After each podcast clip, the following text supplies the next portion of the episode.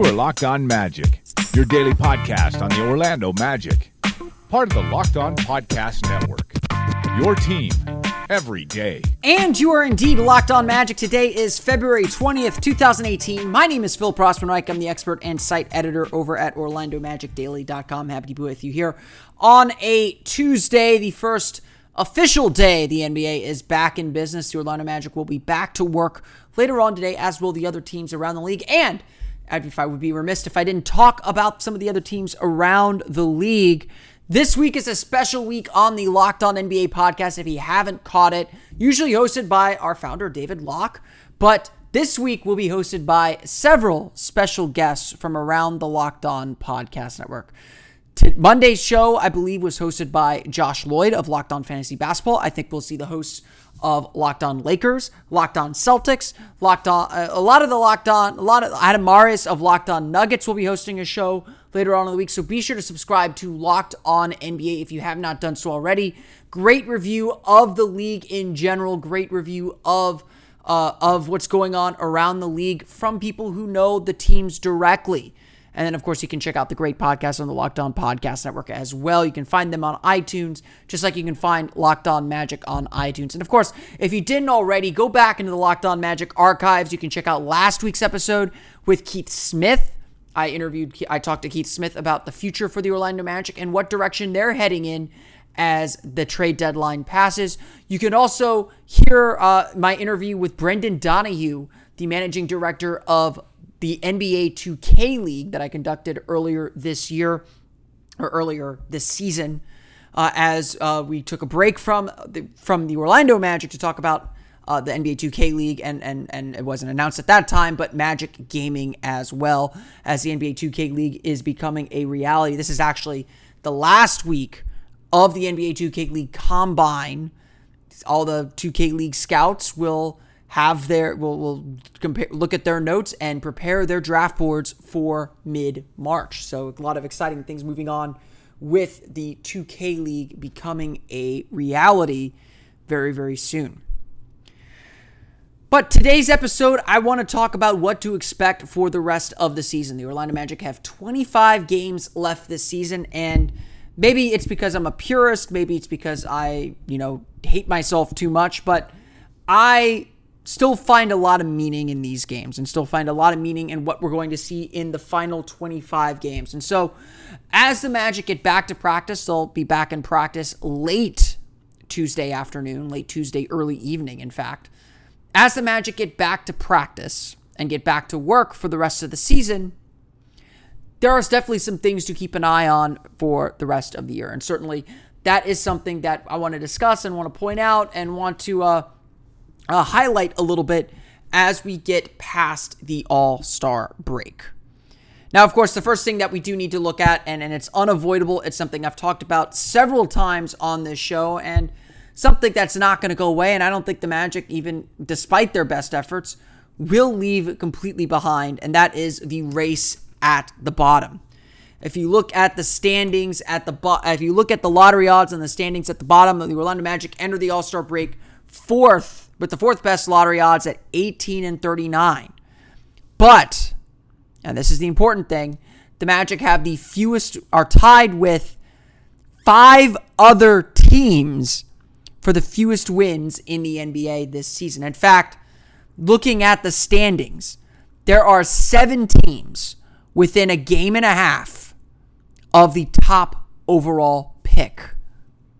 That's absolutely astounding. In fact, the Phoenix Suns, Memphis Grizzlies, and Brooklyn Nets, who remember that pick will go to the Cleveland Cavaliers, have all lost at least seven games in a row. The Knicks, which is Thursday's opponent for the Orlando Magic, have lost eight in a row. This is all to say, as Zach Lowe put it uh, in, in his 10 Things post on Friday, this is an unprecedented race to the bottom. This is one of the more intriguing and interesting tank races, if you want to call it that, that has ever been seen. And the Magic are right in the middle of it. Even though they're four and six in their last 10 games, the Magic now sit with a slightly better than one third chance of getting a top overall pick. Now, obviously, that can change. And in fact, that will change because the Magic are going to get some players back. Nikola Vucevic, Terrence Ross, Jonathan Isaac, Aaron Gordon. In fact, Nikola Vucevic and Aaron Gordon are expected back for Thursday's game. I would I would bet, if not Thursday, then certainly Saturday against Philadelphia while they're on this road trip. I would also suspect that the Magic are going to hope and try to get Jonathan Isaac back before their long West Coast trip, trip which begins next weekend or next week. Not next week, but the week after. So they got this week, next week, and then the week after, they take their longest road trip of the season, and then they have their longest homestand of the season. So the Magic are definitely in the middle of this race. They're definitely in the middle of this cluster of teams that are gunning for the number one pick. At this point, at the rate teams are going, though, this isn't your typical race to the bottom. Teams appear to be trying to win, and, and it looks like the team that the team that's going to have the worst record is going to have the best record among that distinction in quite some time. And that, of course, bolsters my argument that the Magic, yes, should be trying to win games. And yes, you know, winning is good when you can do it. This team's still going to lose a lot of games. They're not a very good team. I'm sorry. Maybe I'm not sorry. I'm, uh, but the race to the bottom is going to be very interesting. And I do think that, that things are going to bunch up, are going to remain this tight and this bunched up. So, yes, some of you are going to complain every time the Magic win. I won't. This team will still lose plenty, and I think that the race to the bottom will still be pretty heavy um, and pretty tight all the way. Just know that Orlando right now sits with the worst, with the fewest wins in the league. They're going to be involved in this race, and it's going to be something that we're going to have to keep an eye on because, as everyone notes, the best way to bring in talent is through the draft. And while I personally am not as high on this draft as other people, I've heard people really talk this draft up, just like they talked up last year's draft. I actually like last year's draft class a, a little bit more than this year's draft class. Um, there are still some very good players.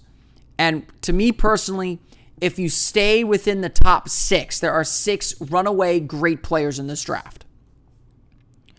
Not runaway, but six very good players in this draft. If you stay within the top six, which I think the Magic will do, you will get one of those good players. And in fact, I would argue Jaren Jackson Jr. of Michigan State has made it seven. And I have no doubt the Magic will be among the top seven picks in this draft. So they will get a very good player and a player that will fit a need for this team, in my opinion. So I'm not worried about the draft. That's that that's my perspective. And as I always tell people who get who get who complain about the Magic winning or me wanting the Magic to win, I'll say you never know. That win could be the one that wins you the lottery. That's just how this system works that the NBA has. I know how odds work, and I know that that, you know, you want odds to work the way you want them to work. But the reality is they don't, and they haven't for the Magic in the past, not in the last five years.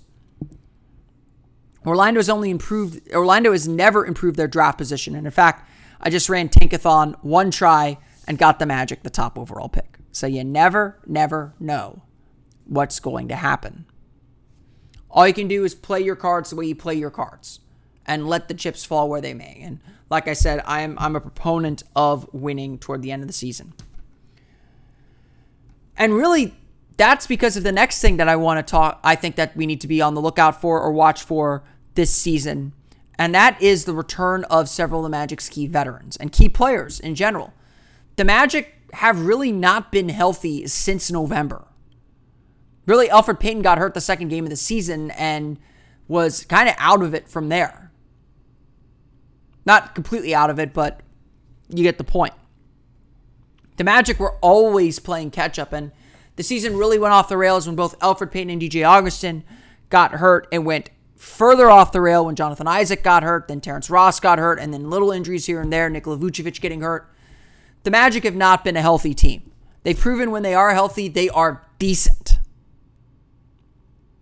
And this is why this is important to me. I'm going to I'm going to note that this is important. Because as I noted with Keith Smith last week, it's very likely the Magic are kind of stuck with this roster for a little while longer. There's very little maneuverability for Jeff Weltman and John Hammond to make trades and make moves in free agency. They're not going to have any free agency money, in fact.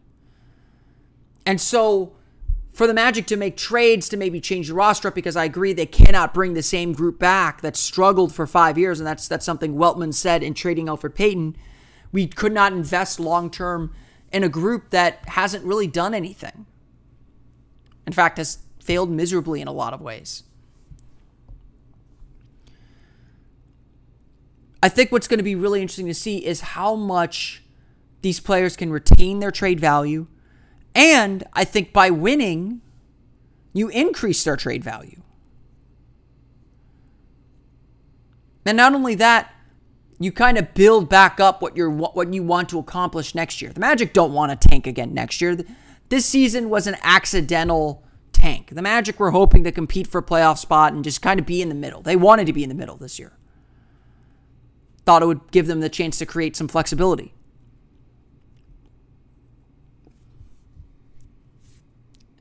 Next year, the Magic want to be there. They don't want to be at the bottom of the standings again like they have been this year.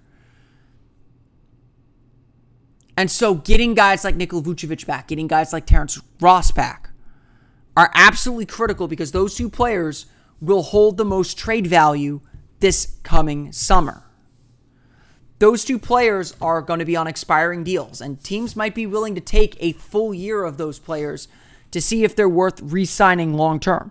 And not only that, they can contribute. They are productive players for the most part. And so I think one of the big things to watch as the season winds down is how do they look? Do they look healthy? do they look like they're ready to contribute in a major way? Can they retain some trade value? Can they build some trade value? And can winning help them do that too? Because if the Magic can't trade Nikola Vucevic or Terrence Ross, they're probably not going to trade Bismack Biyombo. Evan Fournier retains some value, but his contract's a little bit of an impediment. This is the group that's coming back next year if you know you add a first round pick, but it's going to be hard to to make a ton of earth shattering moves. Still, you can do it. There's going to be some risk involved, but you might be stuck again with this group. And so building some hope and, and building some value and, and, and seeing them come back and play and seeing things work and grow towards something next year. Again, building a culture, as I've talked about numerous times that's going to be something to watch for too. If they kind of go through the motions and it becomes a tank job, yeah, that might be good in the long run.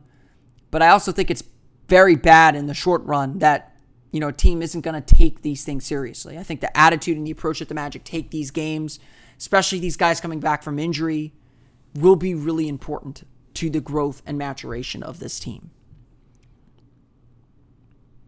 It's it's definitely a tricky balance. I won't deny that.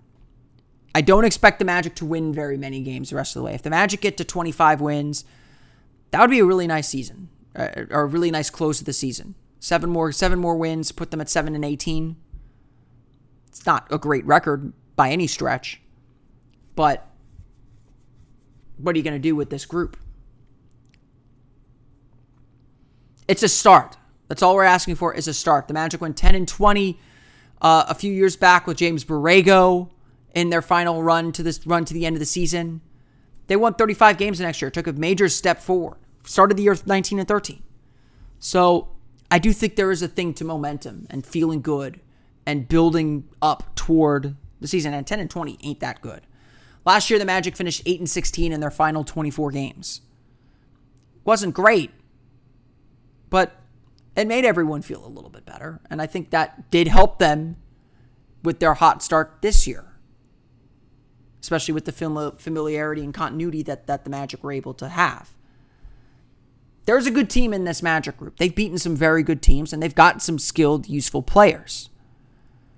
But it's about putting those pieces together. And that's been the thing that has eluded the Magic for so long, for so much of this season.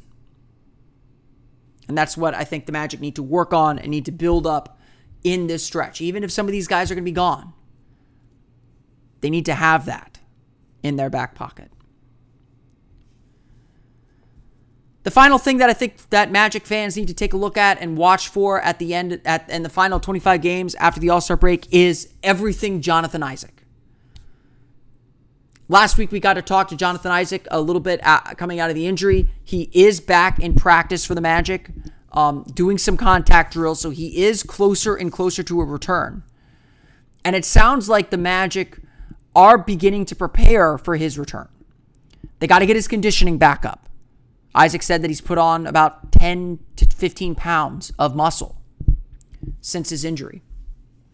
And the Magic do, I think, want to see him play some at some point this year. He's probably going to get a couple starts in the G League, maybe this Friday and Saturday for Lakeland for the Tracy McGrady night and for the uh, Lake and for the Orlando Magic night that's going on Friday and Saturday at, at the Lakeland at the RP Funding Center. But obviously, Jonathan Isaac is a major part of this team's future. The Magic invested heavily in him with the sixth overall pick in last year's draft over some over some players Magic fans really liked. And it has been frustrating and disappointing that he has not been able to play very many games this year.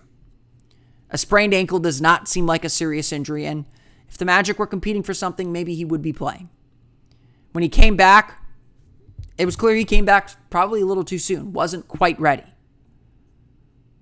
And when he re injured the ankle, the Magic, I think, made a good decision to focus on the long term, especially with how their season has gone, and make sure he was right, build up some muscle, build up some good habits. But at some point, you got to throw the kid into a game. At some point, you got to see what he looks like with your core, with your group of players. And at some point, you got to just let him go out there and play and he's extremely frustrated that he hasn't been able to play. We, I think we will see Isaac play in a Magic uniform before the season ends. I think we will see plenty of opportunity to put Isaac in the same lineup as Aaron Gordon and see what that looks like. See if those two players can really play together. And I think we're going to see a game where Jonathan Isaac shows some tremendous flashes, both on the defensive end, where he's already at a pretty good spot, and on the offensive end. Isaac told us uh, last week before before the game against the Hornets that he feels like he's back to where he was before the injury.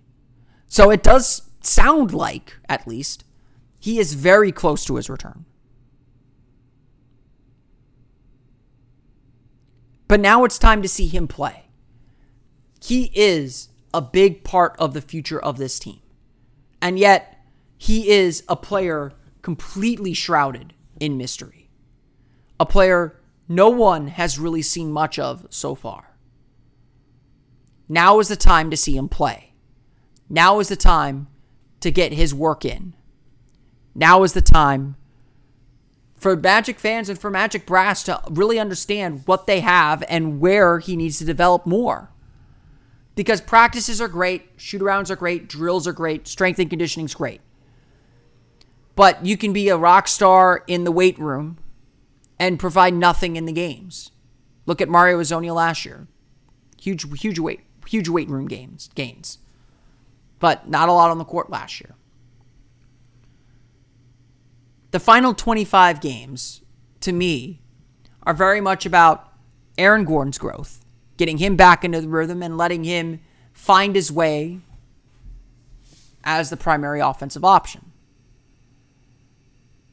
But it's also about Jonathan Isaac's growth because those are the two pillars that this team is getting built getting built on right now. And so the Magic need to see them play, need to see them at work. And need to see them at work together.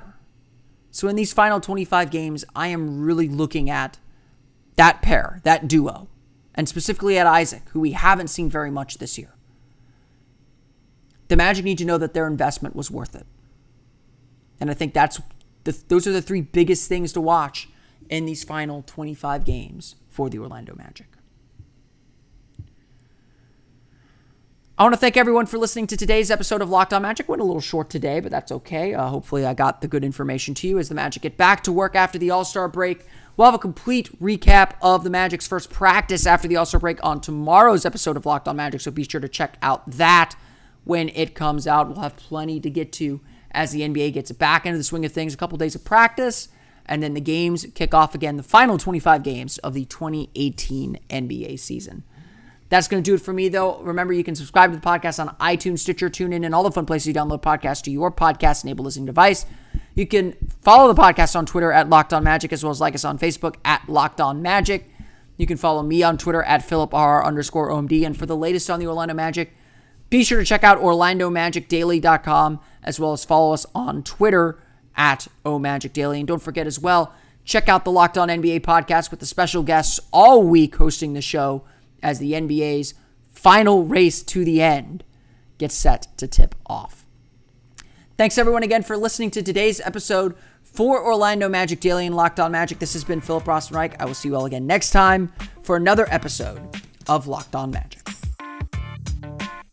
You are Locked On Magic, your daily Orlando Magic podcast, part of the Locked On Podcast Network. Your team every day.